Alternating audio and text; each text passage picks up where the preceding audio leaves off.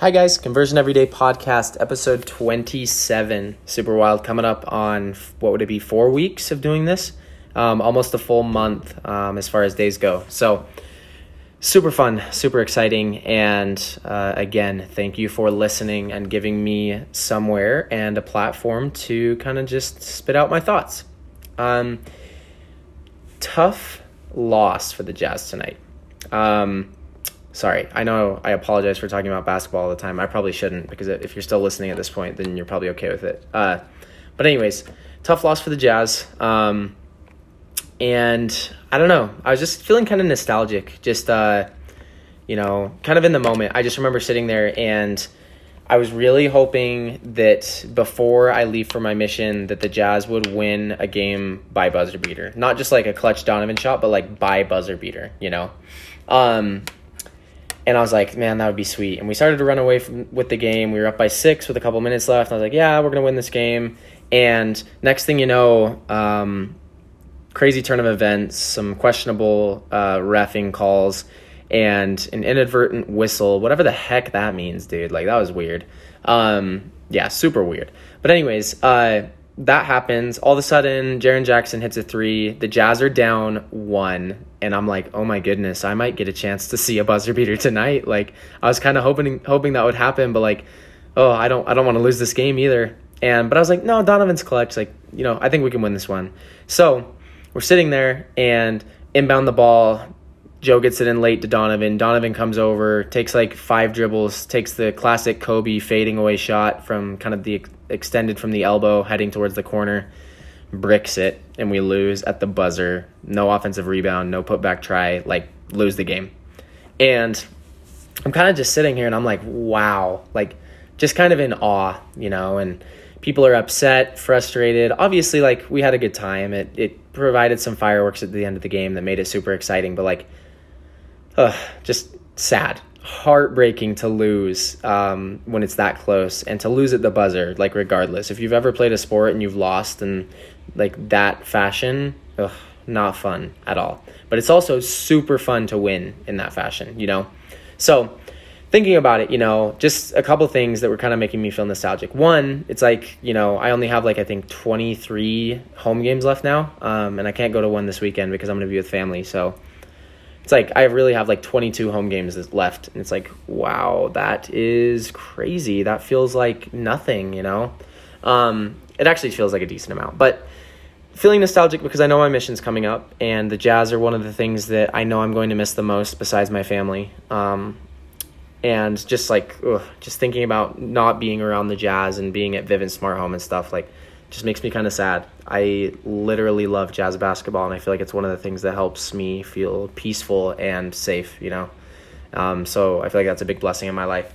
But another reason why I was just kind of feeling like nostalgic, and just kind of like I thought about it, and the reality with like buzzer beaters, is like you really don't know the good, without the bad. Just like with everything else in life, it's the same with basketball and with buzzer beaters, You can't understand how sweet a game-winning buzzer beater is unless you've lost at the buzzer a couple times, And even though we didn't lose right at the buzzer tonight, it's not like we got a buzzer beater hit on us, It was hit with 5 seconds left, 5.7 seconds left or something like that. So it's still tough. And that's happened several times, tons of times as I've been watching games throughout my life, But tonight it just kind of hit a little bit closer to home, because I was like, man, like I want this team to win so bad. I want them to win every single game until I leave, and then every single game after, obviously unrealistic expectations. But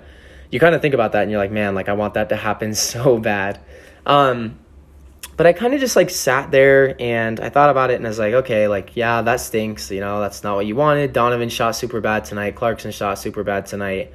We turned the ball over too much. We gave up too many offensive rebounds. But like all of that bad and all of those struggles, I know are going to completely, like, I'm going to look back on that on the nights where we have sweet wins, and on nights that we do end up winning by buzzer beater or clutch shots, just wins in general. We're going to look back and it's going to be like, okay, like we're figuring it out. We're learning as we go, And just like everything else in life, it's kind of like that with the Jazz. They have things that they have to figure out along the season, and you know, we have little things to figure out, you know, throughout our seasons of life, you know, and there's different seasons and there's different growing and learning pains, you know, throughout the different seasons of life, you know. So I feel blessed to know the good and the bad. Sometimes the bad's not fun. I find myself, you know, praying a lot of the time, and I'm like, Heavenly Father, like, I'll welcome your trials, but like, please don't give me any, if that makes sense. You know, I feel like that's quite often how my prayers go. It's like, if if there are things that are going to happen in my life that are trials, like, okay, but like, one, please give me the strength to get through them. You know, I know that, you know, Heavenly Father will bless me with that. But at the same time, I'm kind of like, you know, bless me with trials, but like, please don't give me these trials, you know. It'll be stuff like that. Or it'll be like, bless me with trials, but like, not right now, you know. Or it'll be like, bless me with trials, but just please make it the easiest thing ever, you know. And I feel like a little kid sometimes, you know. I had this conversation with one of my friends who is serving a mission at the moment, but you know, she was telling me this story about how, you know, sometimes when she was praying growing up, you know, she would say in her prayers, it'd be like, please don't let me get sick tonight, or something like that, you know. And she was saying, like, you know, how obviously the extra pleases don't really mean anything. Like, our Heavenly Father knows our desires and what we want and stuff. So it's like, you don't have to say please 80 times, but like, she still did. And I had to, like, embarrassingly admit, like, I still do that. Like, I still pray at night and I'm like, please don't blah blah blah, or whatever it may be, you know, with different anxieties in my life. So I think about that, and it's like, I don't know, that was a total tangent, but like, I don't know, with trials and stuff, and with learning things, and with growing pains, it's like, you want them because they obviously make you better, but at the same time, like, it's really hard to welcome those things into your life. It's hard to welcome change into your life. It's hard to welcome pains and struggles into your life. It's hard to welcome trials into your life. But the reality is, like, you don't necessarily have to welcome them, but you have to, you know, I think that it's important to expect them and to have a testimony strong enough to endure through them, you know, and to have a supporting cast that's going to help you and keep you strong as you go through those. You know, even this, like, I'm going to be honest, like, sometimes I get anxiety even talking about it, because I worry, like, you know, sometimes I feel like there's just trials that are going to be too much for me. But I'm confident that through Heavenly Father's love and through the Savior's atonement, I will be able to get through the trials that I'm going through. And I'm confident that, you know, you will be able to get through the trials that you're going through, whether it be physical, mental, work-related, spiritual-related, however, whatever it is, you know, whatever those trials are, I am confident that you will be able to get through them through the Savior and through his atonement. Heavenly Father loves us, and he didn't, you know, put us on this earth to suffer. He put us on this earth to learn and grow and to become, you know, to become closer to Christ and to have the opportunity to be perfected in Christ someday, you know. So, you know, it's hard to look at it sometimes, but I know that our trials are fleeting moments in the grand scheme of things, and, you know, in the eternities, you know, we're going to look back and it's going to be like, wow, like, I had 3 years that I was recovering from ACL surgery. Like, what? I made that up. Obviously, I've never torn my ACL, but, you know, something like that, you know. And it might be like that, and I'll be like, wow, that was like nothing, you know, like, that was like a season of my life that I do not even hardly remember anymore, you know. On this earth, it might seem like a long time, you know, like, you know, but, you know, someday we're going to sit there and it's going to be like, yeah, this is a small season. This is nothing, you know. But, you know, I'm working on not necessarily welcoming trials, but being ready for trials and being spiritually prepared for trials, and not welcoming trials, but welcoming change and welcoming growth. I think that the best way to combat change and to combat an anxiety of change is to welcome change, you know, to say, okay, yeah, you're here, let's do it. You know, if we're going to change that, you want to change this, you want to change that, you want to change everything, let's do it. Let's welcome change. You know, the best way to combat change is to welcome change into your life. So super hard, easier said than done, especially for me, because I really do not like change. I like when things remain the same. I like constants in my life. But I know that as I continue to strive to work towards that and to accepting change and to welcoming change in my life, I know that it's going to change my life. And if we continue to endure to the end, we're going to be blessed, and we're going to have the chance to be perfected through Jesus Christ and to spend eternity in the presence of, you know, our Heavenly Father and with our brother Jesus Christ and with our family, you know. Family's really important to me. And as I get ready for my mission, I just think about how important my family is to me with every single day. So super awesome.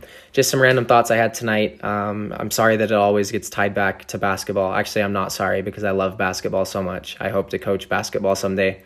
I don't know. I kind of want to coach my sister's team. I think that would be super fun to like train her and coach my sister's team someday. But regardless of what basketball I coach, I would just love to coach basketball someday. I feel like I have good insights and life lessons, and I feel like it'd be super awesome.